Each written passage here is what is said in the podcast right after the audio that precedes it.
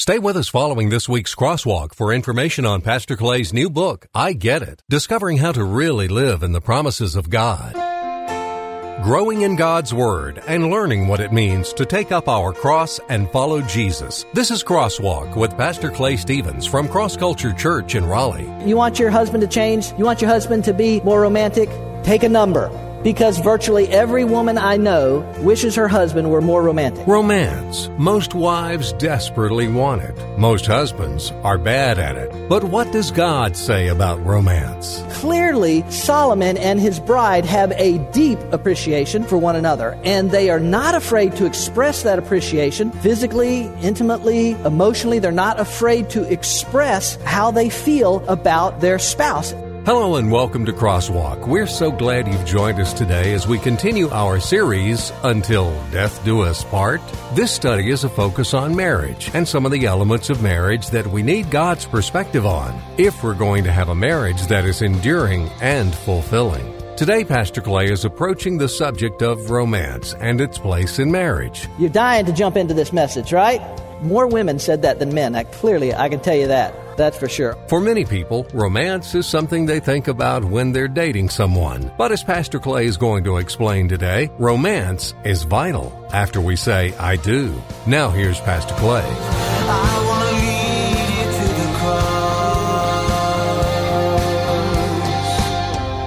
Is romance good in your marriage? Yeah. You're my wife? Well, I said, yes. My wife has always been and she has. My, my wife's always been great at romance, uh, planning stuff and you know just doing stuff. You know, because I, I don't know if some of you wives have noticed this, but guys tend to drop the ball on this romantic stuff. Some, have y'all? I don't, I don't know. I'm just. But my wife has always been great at it. She's always done little things for me and, and all that kind of stuff. Uh, let me tell you something about something she did for me this week. Now, that's not really romantic, uh, but let me tell you something she did did for me uh, Cindy uh, discovered this app uh, she installed on her iPad that, um, that, that you, you download a photo of yourself into this app and it does whatever it does, and then it estimates your age. And it estimated, uh, so she did it, and it estimated her age at 37. She was happy. She was happy. So she came running up to my office and you know, show me this and tell me this. It said I was 37. Let's do you. Yeah, I said, let's not. That's what I said. I said, Let, let's not. So you can imagine who won that one. So it estimated me to be a year older than I actually am. That was a nice thing for her to do for me. But you know, that's how, that's how marriage can go. That's how romance can go. Sometimes, you know, you're, you think you're, you're, you're doing pretty good at it, but then, then reality comes around and you, it's not quite what you thought it was, or what it should have been, or what it could have been, or that sort of thing. We're in a series um, uh, about marriage entitled Until Death Do Us Part. Got to put that question mark on there. Until Death Do Us Part. And uh, we have looked at some of the reasons for uh, marriage uh, so far. And we, what did we look at last week? Anybody remember? Cle- clearly an impressionable message left on all y'all. Yes. The realities of marriage, right? Y'all remember that? If you were here, the realities of marriage. Well, today we're talking. today we're talking about uh, the romance marriage. Now, let me just say this to you. It's a little different than the way I normally do a message. I, I, I, I like to normally, you know, preach through a text and, and look at that text and pull out what that text is saying. This is a little different today um, because we're looking at a, a book of the Bible that, that I'm kind of kind of exegeting or pulling out some ideas from book overall. Okay? It's a, it's, a, it's a short book. I'll talk more about it in just a minute. But so we're not actually kind of reading a text as we go today and so it's a little bit different. But I want to share what I think are some, some ideas about romance uh, that I think we can look at in this, in this book, and that we can also then examine our own lives, our own marriages. If you're here and you're married, or you want to be married at some point in your life, you can look at these things and, and see some components that probably need to be part of your relationship with your spouse uh, in, in the area of romance. Right? You with me? All right? You're dying to jump into this message, right? More women said that than men. I, clearly, I can tell you that. That's for sure. All right, let's. Uh, we're going to start. We're going to start with a, a, different idea today. We're going to start with this. Uh, we're going to start with this one. Romance is personal. That that we have to first understand that romance is personal. Now, here's what I mean by that. You may love a lot of people, but you're not romantic with them, right? I mean, I think we all know this, but but I don't think I'd ever actually said it like this before. But you may in other words, what we tend to, we tend to associate romance with love. But really, romance is only connected to the person that, that we in, in share our life with, or if you're not married, if you're single, you perhaps hope to share your life with. You may love a sibling or a parent, but you're not romantic toward them, right? right? You may, you may have a best friend that you can honestly say, I love them, but you're not romantic uh, toward them. Or you may, to, to, the body of Christ, you may say, man, I, I, I, love, I love my brothers and sisters in Christ, but you're not romantic toward them. We're not that kind of church. it's different. So, uh, so romance is personal. It is something that is shared between you and your spouse. Okay? Let's look at a couple of passage of Scripture from the Song of Solomon. Uh, by the way, yeah, Song of Solomon, uh, Song of Songs, or Song of Solomon. Uh, it has both names, and depending on how old your Bible is or what translation is, you may find either one of those, Song of Songs or Song of Solomon. Uh, it has both those names because, uh, at least I understand it, originally, when it was written in Hebrew, it was Song of Songs. Later, when it's translated into Greek and into Latin, it was still called Song of Songs. It wasn't until, at least my understanding is, it wasn't until it began to be translated into English that some people began to refer to it as the Song of Solomon. I assume simply because Solomon is generally credited with having written the book. And so some people began to, to refer to it that way. And it is a very sexually expressive book. it is a very, as a matter of fact, it is so uh, sexually expressive that um, many of the religious leaders uh, in Israel, and then later uh, early church fathers and, and uh, early church pastors, uh, it was so sexually expressive that they they allegorized the interpretation of the book. In other words, they, uh, an allegory just means that it's a, it's a, basically it's a story that means something else. And so they said it's not really about romance and, and physical intimacy and, and sex. It's not really about that. It's really about God's love for Israel or God's love for his bride, the church. Uh, it's, it's an allegory. It's just, it, it sounds like this, but it's, it's really this. And there are pastors and, and commentators who still uh, interpret it uh, allegorically uh, today. And, and let me say, they, they may be right, but I don't think so. I think it is exactly what it presents itself to be. I think that it is a book about two people who are deeply and passionately in love and who are, quite honestly, hot for each other and not afraid to express those feelings that they have for each other. Okay? So we're going to read some of that today. Y'all all right? Yeah, you say so now. All right, so let's look let this idea, go back to this idea that, that romance is personal. Let me just look at a couple of these things from Song of Solomon. In uh, chapter 2, verse 1 and 2, um, uh, I am the rose of Sharon, the lily of the valleys. Like a lily among the thorns, so is my darling among, among the maidens. Solomon says, man, she, all, she's, she, they're just thorns compared to her. This is his focus on, on him and her. In uh, chapter 7, verse 10, uh, she says, I am my beloved's, and his desire is for me. It's, it's personal, right? It's this thing that they, that they share and that they don't share with anybody else in their relationship. It's something just between the two of them. Okay? Romance is personal. You may growing up, you going to school, you may give out Valentine cards to, to several girls or, or boys when you're, when you're in school. But when you get a little older and you begin to, and you, be, you begin or you began dating or courting or whatever you want to call it, uh, you may have you know, gone to the prom with this person or done this with this person. You may, you may have had some, some romantic feelings toward them. When I was in high school, I gave a bouquet of roses to the entire cheerleading squad. That was a good move. That was, that was, that was awesome. But when, you, but when you get married, this thing called romance becomes something that's only between you. Or if you're single, it's this thing that this person that you might only share with them. By the way, if you are single, uh, keep in mind that every single person that you, that you date or court or whatever you want to call it, every single person is potentially the person that you will say vows that you'll spend the rest of your life with them. So you might want to keep that in mind. I'm just saying you might want to keep that in mind when you're saying yes to a date or you're asking someone out. Every single person is potentially the person that, that you will marry. But when you are married, it's this personal thing that's just shared between the two of you. All right. Second idea romance is depletable. Y'all say that word, depletable. Say it. Depletable.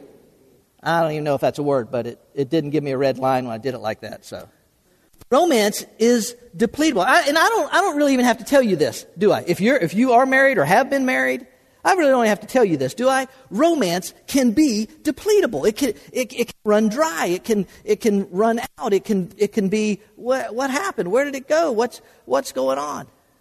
I'll give you four reasons. Now these may not be the only four reasons, but but I'm telling you they're probably at the head of the line. Okay? First reason that, that uh, romance can be depletable busyness. Busyness. Is anybody busy? Right? Is anybody busyness? Just, we're, we're, we're a busy culture, we're, a, we're a, a busy nation, we're, we're just busy people in the 21st century. And marriage can suffer for that. Romance can become depletable as a result of that. Think about this. When, when you guys, uh, when you were uh, dating. You began to become involved with the person that you're married to now, right? It was easy, wasn't it? I mean, you, you're like this, right? Conversation flowed easy. Uh, you, you, thought about that person all the time. You wanted to, you wanted to be with that person all the time. You, you, maybe you wrote letters or cards, and uh, you, maybe you gave gifts. There's different ways you expressed it. And, and, and, on your wedding day, you were like this, right? You know what I'm saying? You're just, you're just close. Oh, we're so close. We're just so Right? Okay, come on. Are y'all married? Did, didn't y'all feel that way? you got married? You married? You just, man, you're like this, and you and you went on your honeymoon. It was great, and and you were like this, and and, and you came back from your honeymoon. You're like this, and and you know maybe the first six months, the first year, it's like this, but somewhere along the way, this little thing called life comes in, right? Oh, you're like, oh, we're so we're so close. We're so I love him so much. and, then, and then here comes life, right? Long hours at work. Maybe kids come along. Ball games and ballet lessons and hectic schedules and financial stress, all this stuff is coming in here. And along the way, and probably, you know, and so you, you probably sense that, hey, hey, something's, you know, it's not the same. And, and we work, oh, we're going to get a weekend, we're going to get away, or we're going we're to work on this, we're going to take a class on, on romance, or I don't know. You, you know, all this stuff, you're fighting it. But if you're not careful, what starts out as this can end up like this. I mean, it really can. And maybe, have y'all ever heard somebody say, or maybe you've, you've had this before. You ever had somebody heard somebody say, um, "Man, long distance relationships can be can be hard to do." Anybody ever try to do a long distance relationship? You know what I'm talking about? Yeah, you know what I'm talking about? Man, long distance relationships can be can be hard to do. Listen to me. If you're not careful, you can live at the same address and be in a long distance relationship. Because busyness. Second reason, selfishness. Too much of me and not enough of them. Too much of, well, I, want to do this, or I like this, or I don't want to do that, or I think it, it just just selfishness. I don't know, if, but I can relate to that. I know how easy it is for me to get to get selfish and to not be looking to what's the best needs of my spouse. Selfishness begins to come into our lives. And listen, not only is that bad for marriage and, and, and your romance, it is, listen to me, it is the polar opposite of what we are called to do as followers of Jesus Christ, which is selflessness. We're called to selflessness. And we'll get into that in the next couple of weeks as we get into the responsibilities of marriage. But, but that we're called to selflessness, and yet it's so easy. Just, it's just selfishness. So, uh, yeah, no. You know what I'm saying? Third reason laziness. Laziness. Well, I got them now. I don't, I don't got to try anymore. I won the prize. They said yes. They popped the question. And, and just, just lazy, just, just lazy. Fourth reason emptiness. Uh, too much busyness, too many late nights, too many fights and arguments, too many misunderstandings, not enough time together, not enough holding hands, not enough intentionality to it. And, and before you know it, the love tank from which romance springs is running on empty. Does anybody know what I'm talking about? Just, just empty. I, I just, I, I just don't have it to give to you. I just am not, it's depletable. Listen, there's even a, a, an example of this in Song of Solomon. Okay? All right, let's, let's start, let's start out reading it. Just remember, y'all said y'all were okay with it. No. I was asleep, uh, but my heart was awake. This is, this is Solomon's bride. She's talking. I was asleep, but my heart was awake. A voice, my beloved, was knocking. Open to me, my sister, my darling. Not really a sister, okay? Just the way they talk. Open to me, my sister, my darling, my dove, my perfect one, for my head is drenched with dew, my locks with the damp of night. Tell the truth. Y'all would start laughing if your husband said that to you, wouldn't you? The, the picture here is that, is that um, Solomon's bride is, is somewhere else. Maybe she's, she's in another chamber, maybe she's in another part of the, the their, their, whatever it is. And the picture is that he goes outside and he, and he, and he wants to be with her so much that he's, you know, the, the night dew has got, and he's going and he's knocking on the door. He's knocking on the door. Let, let me in. Now, it could be that that's literally true. That there was a situation where he went outside and got dew on his head and knocked on the door. I hey, hey, let me in, my, my dove, my perfect one. That could literally be true. I, am going to be honest with you. I, I, I don't think it's literally. Song of Solomon is, is, a, is a poetical writing. Not that it's not true, but I'm saying it's pro- uh, for me, I don't think it's literally that he's knocking on a door. I think that's code for the fact that Solomon wants to be with his wife. Can I get an amen? I think that's code for, come on, baby. I think it's code for Solomon wants to be with his, his wife. And, he, and, he's, and he's expressing that through this poetical writing under the inspiration of the Holy Spirit. What's this response? Let's look at what she says. This, here's her response. I've taken off my dress. How can I put it on again? Probably not a problem for him. He's probably okay with that. But I've taken off my dress. How can I put it on again? I've washed my feet. How can I dirty them? If I get out of bed, my feet will get dirty again. I've already washed my feet before I got into bed. How can I? That's code for not tonight. That's code for uh, you did something to tick me off. That's code for I'm not in the mood. That's code for I've got a headache. That's, that, I think that's code for nah, no. Watch what happens. My beloved extended his hand through the opening, and my feelings were aroused for him. I arose to open to my beloved, and my hands dripped with myrrh, and my fingers with liquid myrrh on the handles of the bolt. That's probably code too, but I don't believe we can talk about it in church. so, now watch. So I opened to my beloved. I got up. I got out of bed. I, I opened to my beloved, but my beloved had turned away and had gone. Never mind. My heart went out to him as he spoke. I searched for him, but I didn't find him. I called him, but he did not answer me. You know why? Ladies, why didn't he answer? Come on, ladies, why didn't he answer? Y'all know. He's pouting, isn't he? Come on, so you can say it. It doesn't matter if your husband's sitting beside. He's pouting, right? She didn't want me. Hmm. And, and what started out as, as this, this romantic engagement, this romantic expression, these, these feelings of romance uh, turned into feelings of disappointment and rejection. And it's just how quickly romance can be depleted from our relationship with our spouse. It is depletable. So the question is then, what, what, what do we do? What do we do about it? All right, here we go. Romance is intentional. Now, they're newlyweds, right? So it's easy for them, right? Romance is easy when, when you're newlyweds. But still, what we find in their interaction is that there is an intentionality to be romantic. And if you and I, in our marital relationships, are going to keep our romance at the level that it, that it should be and that it needs to be, then we are going to have to be intentional as well. We're going to have to be intentional about being romantic. With me? Man, y'all are quiet. Maybe I know we're down today and a lot of people are gone, but maybe that's part of it.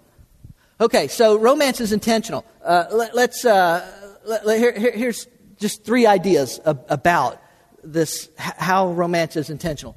Be appreciative, be creative, be expressive. And you see all three of those throughout the Song of Solomon or the Song of Songs. You just see it over and over again. Clearly, Solomon and his bride have a deep appreciation for one another. And they are not afraid to express that appreciation physically, intimately, uh, emotionally. They're not afraid to express how they feel about their spouse. And what you also find as you go through it is that they do it in a, in a very creative way, especially in their description of their spouse, of the relationship they have, of, of their physical intimacy. They, they, they express it in, in, in what really is some very creative ways at times. Let's, let's look at a, a few ideas.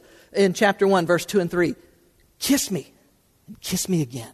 I tried to add some dramatic effect there. That sound better. Kiss me and kiss me again, for your love is sweeter than wine. How fragrant your cologne. Your name is like its spreading fragrance. No wonder all the young women love you. Solomon's like, yep. Yep, say it, baby. right? She, what does she, man, man, all the, all the, all the women wish that they were me. All the women would love to be married to you. Man, you, you smell so fine. Sure wish you would kiss me again. All right, here we go. Uh, in chapter 4, verse 1 through 7. You are beautiful, my darling. Beautiful beyond words. Now, he says that, but he uses lots of words. Your eyes are like, like doves behind your veil. Your hair falls in waves like a, like a flock of goats winding down the slopes of Gilead. Your teeth are as white as sheep, recently shorn and freshly washed. Your smile is flawless. Each tooth matched with its twin. Your lips are like scarlet ribbon. Your mouth is inviting. Your cheeks are like rosy pomegranates behind your veil. Your neck is as beautiful as the Tower of David, jeweled with the shields of a thousand heroes. Your breasts are like two fawns, twin fawns of, of a gazelle. Not so fast, Tyler. a gazelle grazing among the lilies get hot in here? Before the dawn breezes blow and the night shadows flee, I will hurry to the mountain of myrrh and the hill of frankincense. You are altogether beautiful, my darling, beautiful in every way. Now, I, I honestly, I don't know how many women would like their eyes compared to doves or their hair compared to a flock of goats or their teeth compared to a uh, freshly shorn sheep or their. Uh, never mind. But here's what I do. Here's what I do believe. I believe that women, wives, want to know that their husbands think something. I think they want to hear their husbands say something. Okay, you don't got to compare my hair to a flock of goats. I'm sure that was very sexy back then. One time, my wife, Cindy, got her hair done, and she and it was like a new color. And she came home and she said, What do you think? What do you think? This was bad. This was bad. Guys, you listen, don't ever use this term. I said, It looks maroon. Don't, don't, don't use that. Don't say your hot hair looks maroon. I don't know whatever color you want to call it, but don't use that color. I don't, I don't know, I don't know how, how sexy a wife would find that kind of talk today, but what I do think is that wives want their husbands to think something. I think that they want us to say, man, you're beautiful. You're beautiful in every way to me. And, and, and you are. I mean, I, I love this about you and your features. Yes, it, it's a physical description, but it doesn't have to stop there. And you do notice that it starts with the eyes. It starts with that, that relational part, and he, he works down from there. But you understand? I, I think, I think they want to hear some stuff like this. Um, a few more. Uh, in uh, chapter 4, verse 9. You have captured my heart, my treasure, my bride. You hold it hostage with one glance of your eyes. That's good, isn't it, ladies? I, I, we ought to write that down and use that at some point because that is, that is good, right? Come on. It's, wow.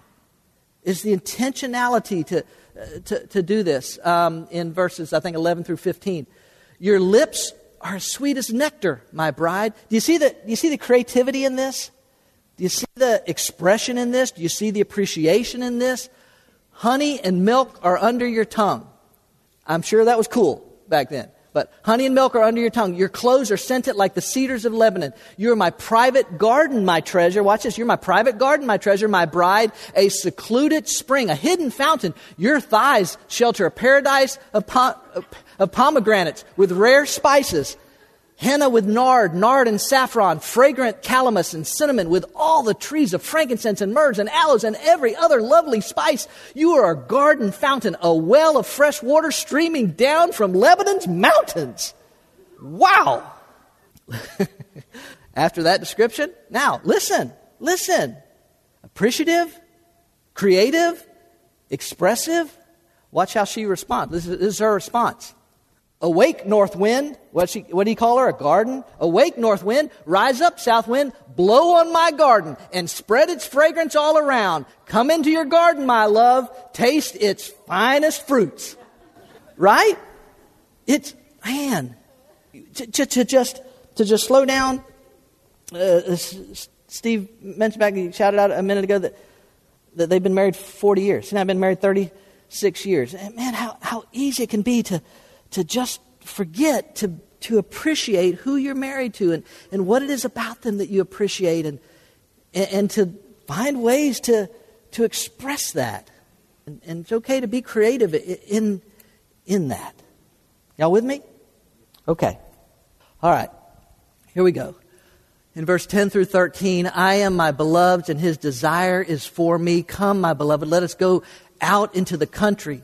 Let us spend the night in the villages. Let us rise early and go to the vineyards. Let us see whether the vine has budded and its blossoms have opened. I'm thinking it has. And whether the pomegranates have bloomed. And there I will give you my love. The mandrakes have given forth fragrance, and over our doors are all choice fruits, both new and old, which I have saved up for you, my beloved. Wow, there's such a focus on creatively expressing how they feel, and that in itself creates this, this romance in marriage. Okay, um, and then uh, last uh, this morning, romance is critical. It, it really is critical, and, uh, and I'm, I'm learning that, but I, us guys, we tend to to be behind on that and the need for that and, and how critical it is. Because listen, while, while I said at the beginning of this thing that there's a direct correlation between romance and, and physical intimacy, uh, sex. But, it, but it's not, that's not the only correlation. There's also a direct correlation with emotional intimacy. That it is in the expression of those words and those acts of kindness, writing a letter, uh, bring home flowers, whatever it is that, that, that, that you do, it is in those acts those expressions of, of romance that, that emotional uh, stability and emotional uh, strength is built up in your marriage. So it is critical that we have it. So, I mentioned some of the things about, you know, to be intentional about it and what you need to do. But uh, let me just address specifically husbands. Husbands, we need to stop making excuses and we just need to start making choices. Thought for sure some lady would amen that. That's good. You know, y'all are next, right? we need to stop making excuses and we need to start making choices. We need to stop saying, and I, you know, I'm sure we've all used this at some time, right? Well, that's, that's just the way I am. Anybody ever use that one? Well, that's, that's just not how I am. This is just the way I am. Listen, can I let y'all in on a little secret? One of the truths about being a follower of Jesus is that He's trying to change us from who we are into who He wants us to be. He's trying to file off the rough, rough, edges. He's trying to build into our life what should be and take out of our life what shouldn't be there. So we can't really, if, you, if you're here and you profess to be a follower of Jesus, you can't really use that one, male or female. You get, well, that's just, that's just the way I am. And I hear that, right? I hear uh, people that get angry, really, well, that's just the way I am. No, no, that's not the whole point of following Christ is that He's changing us into who He wants us to be.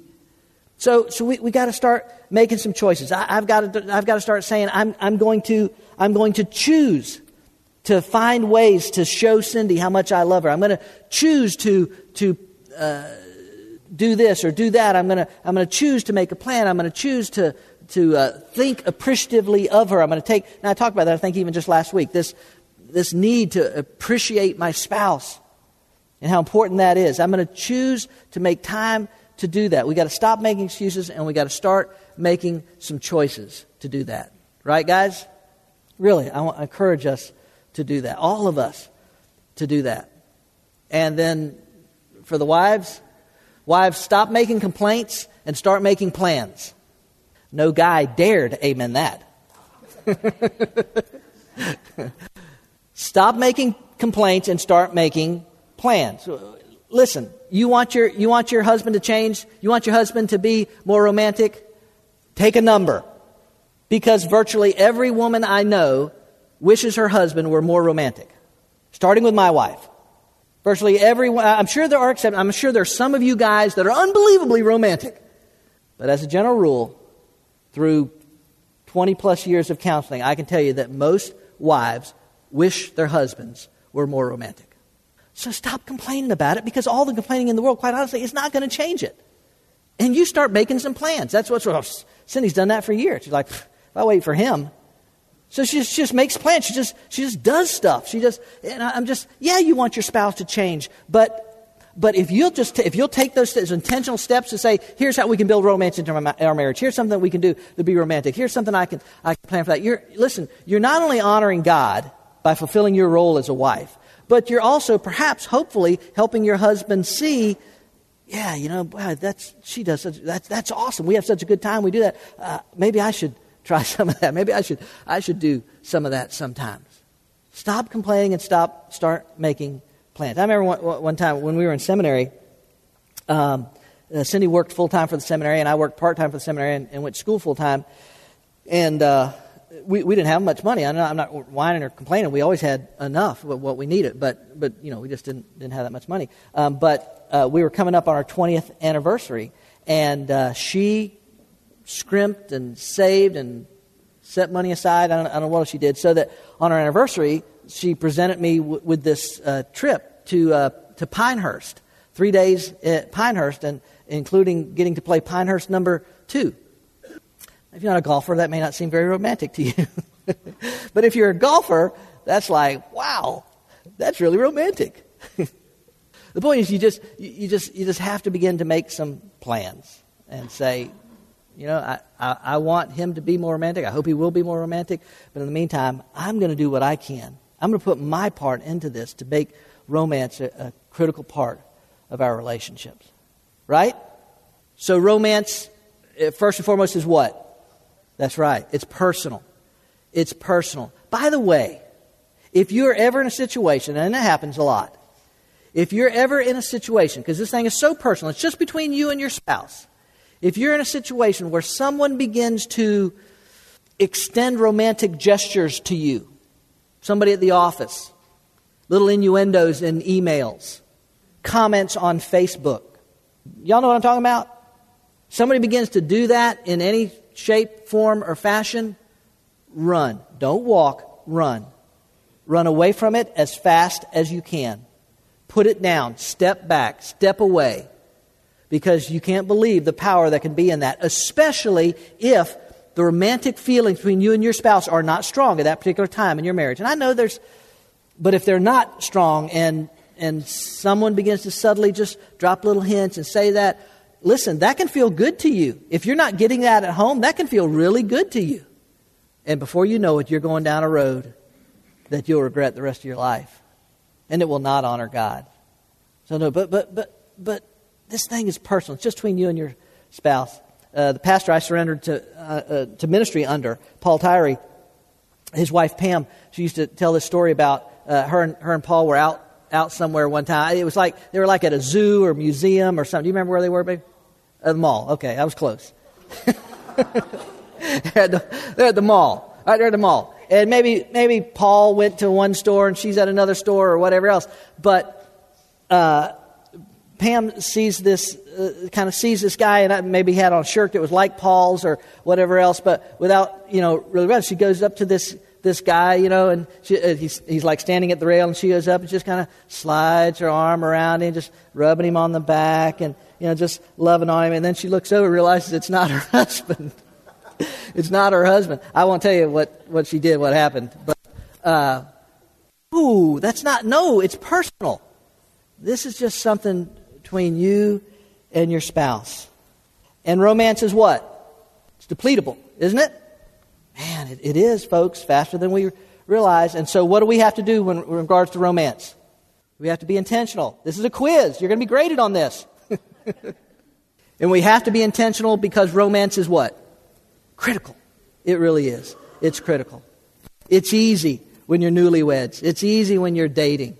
The longer you go into it, the harder it can be because of busyness, because of distractions, because of selfishness, because of all those things that we talked about. So we have to be intentional to say, I'm going to I'm going to be appreciative of my spouse. I'm going to be creative in ways to express that, and I'm going to express it.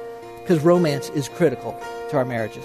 Thanks, Pastor. Some people might be surprised to hear that some of the passages that we looked at today are actually in the Bible. But God cares about every aspect of our life, including our marriages. God wants marriages that are healthy and where both husband and wife are being fulfilled in their role in the marriage. As Pastor Clay explained today, and as Solomon and his brand new bride showed us, romance is a very personal thing shared between a husband and his wife. It needs to be cherished and nurtured to ensure that the romance in a marriage stays strong, which in turn helps the marriage itself stay strong. We're glad you joined us for this week's Crosswalk. Pastor Clay is the author of the book I Get It Discovering How to Really Live in the Promises of God. My prayer is that God would use it to help some people understand a few things about what it really takes to live in the promises of God. God wants you to live a life of peace and purpose and meaning and hope and fulfillment and contentment. He wants you to live a life without fear and without anxiety.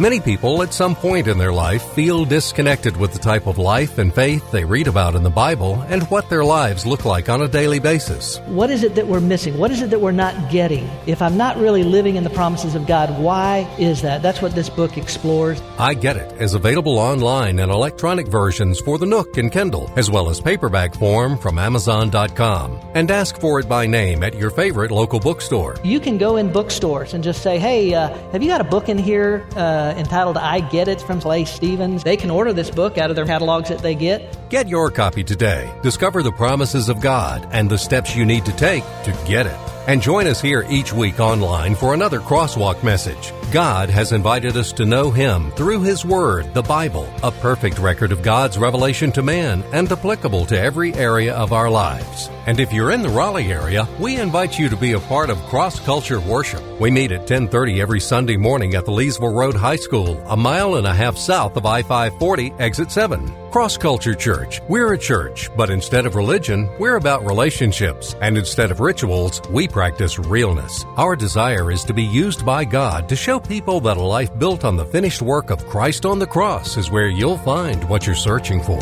Cross Culture Church. I'm not the water, I'm not the bread, but I know the place